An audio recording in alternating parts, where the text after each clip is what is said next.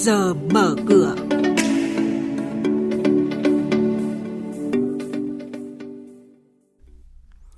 Thưa quý vị và các bạn, chuyên mục trước giờ mở cửa hôm nay sẽ có những thông tin đáng chú ý sau. Lợi nhuận ngân hàng 2021 đều tăng hai con số, sẽ mạnh tay với những ngân hàng chậm lên sàn. Có sự dịch chuyển tiền từ ngân hàng sang thị trường chứng khoán và những nhận định về thị trường hàng hóa thế giới. Ngay sau đây, biên tập viên Hà Nho và Thu Trang sẽ thông tin chi tiết tới quý vị và các bạn.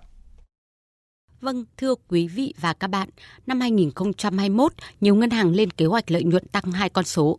Ông Nghiêm Xuân Thành, Chủ tịch Hội đồng Quản trị Vietcombank cho biết, ngân hàng đặt mục tiêu lợi nhuận trước thuế đạt 25.200 tỷ đồng, tăng 12% so với thực hiện của năm trước, còn MB đưa ra kế hoạch kinh doanh khá thách thức với lợi nhuận trước thuế tăng khoảng 25 đến 30% so với thực hiện của năm trước, tương đương đạt hơn 14.600 tỷ đồng. Theo ông Trần Văn Dũng, Chủ tịch Ủy ban Chứng khoán Nhà nước, trong quý 1 năm nay bắt buộc tất cả các ngân hàng phải lên sàn chứng khoán, trừ 3 ngân hàng bị ngân hàng nhà nước mua lại bắt buộc. Nếu như đơn vị nào không chịu tuân thủ quy định, ngân hàng nhà nước sẽ có hình thức xử phạt. Ngân hàng lên sàn chứng khoán được coi là một bước tiến quan trọng để minh bạch hóa hoạt động, phát triển về mặt dài hạn của riêng từng ngân hàng và giúp lành mạnh hóa toàn hệ thống.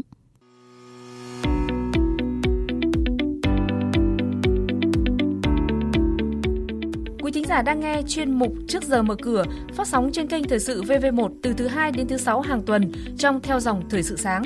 Diễn biến thị trường chứng khoán, Biến động giá hàng hóa được giao dịch liên thông với thế giới trên Sở Giao dịch Hàng hóa Việt Nam. nhận định phân tích sâu của các chuyên gia tài chính, cơ hội đầu tư được cập nhật nhanh trong Trước giờ mở cửa.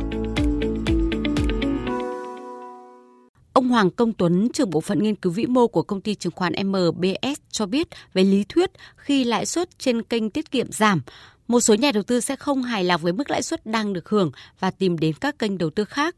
Do đó có thể hiểu rằng hiện tượng chuyển dịch một phần tiền tiết kiệm sang các kênh đầu tư bất động sản chứng khoán là có, nhưng chưa lượng hóa được bằng các con số. Sau đây là thông tin hoạt động của một số doanh nghiệp niêm yết.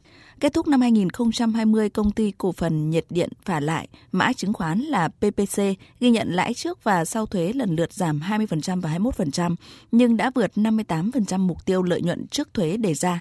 Hiện giá cổ phiếu của PPC đạt 25.450 đồng một cổ phiếu, gần như đi ngang so với đầu năm 2020. Công ty cổ phần bến xe miền Tây mã VKCS tiếp tục chịu tác động tiêu cực của dịch COVID-19, báo doanh thu 30 tỷ đồng và lãi dòng 14 tỷ đồng trong quý 4 năm 2020, lần lượt giảm 7% và 20% so với cùng kỳ. Kết thúc năm ngoái, công ty ghi nhận đa phần các chỉ tiêu kinh doanh đều đi lùi với doanh thu giảm 17% và lãi dòng giảm 18%, lần lượt về mức là 111 tỷ đồng và 56 tỷ đồng. Diễn biến đáng chú ý trên thị trường chứng khoán phiên chiều qua là trạng thái rằng co quen thuộc lại xuất hiện tại mức tham chiếu. Khối lượng giao dịch khớp lệnh và thỏa thuận hơn 838 triệu cổ phiếu với giá trị đạt gần 17.800 tỷ đồng. Chốt phiên giao dịch VN Index đạt 1.134,68 điểm. HNX Index ở mức 233,26 điểm. Đây cũng là mức khởi động thị trường trong phiên giao dịch sáng nay. Tiếp sau đây là những thông tin về thị trường hàng hóa thế giới giao dịch liên thông trên Sở Giao dịch Hàng hóa Việt Nam MXV. Giá dầu giao dịch tích cực trong phiên hôm qua, cụ thể là giá dầu thô WTI giao động quanh mức 53,5 đô la một thùng. Chỉ số MXV Index năng lượng tăng 1% lên 2.340 điểm. Trong báo cáo mới nhất, cơ quan năng lượng quốc tế IEA kỳ vọng OPEC cộng sẽ tiếp tục duy trì cắt giảm sản lượng ở mức 5,8 triệu thùng một ngày cho đến nửa sau năm 2021. Dự đoán này sẽ có tác động tốt lên giá, nhất là khi việc tiêm chủng đang được triển khai tại nhiều quốc gia làm tăng hy vọng nhu cầu sẽ sớm phục hồi. Bên cạnh đó, triển vọng về các gói kích thích tài chính được đề xuất bởi Tổng thống Mỹ Joe Biden cũng sẽ giúp giá dầu thô tăng. Cựu Chủ tịch Cục Dự trữ Liên bang Mỹ Fed đồng thời là ứng viên Bộ trưởng Bộ Tài chính Mỹ cho biết gói viện trợ sẽ đem lại nhiều lợi ích kinh tế hơn cái giá phải trả khi gánh nặng nợ tăng. Đồng thời những kỳ vọng vào nhu cầu của Trung Quốc sẽ hỗ trợ giá dầu thô khi sản lượng lọc dầu của nước này tăng 3% trong năm 2020.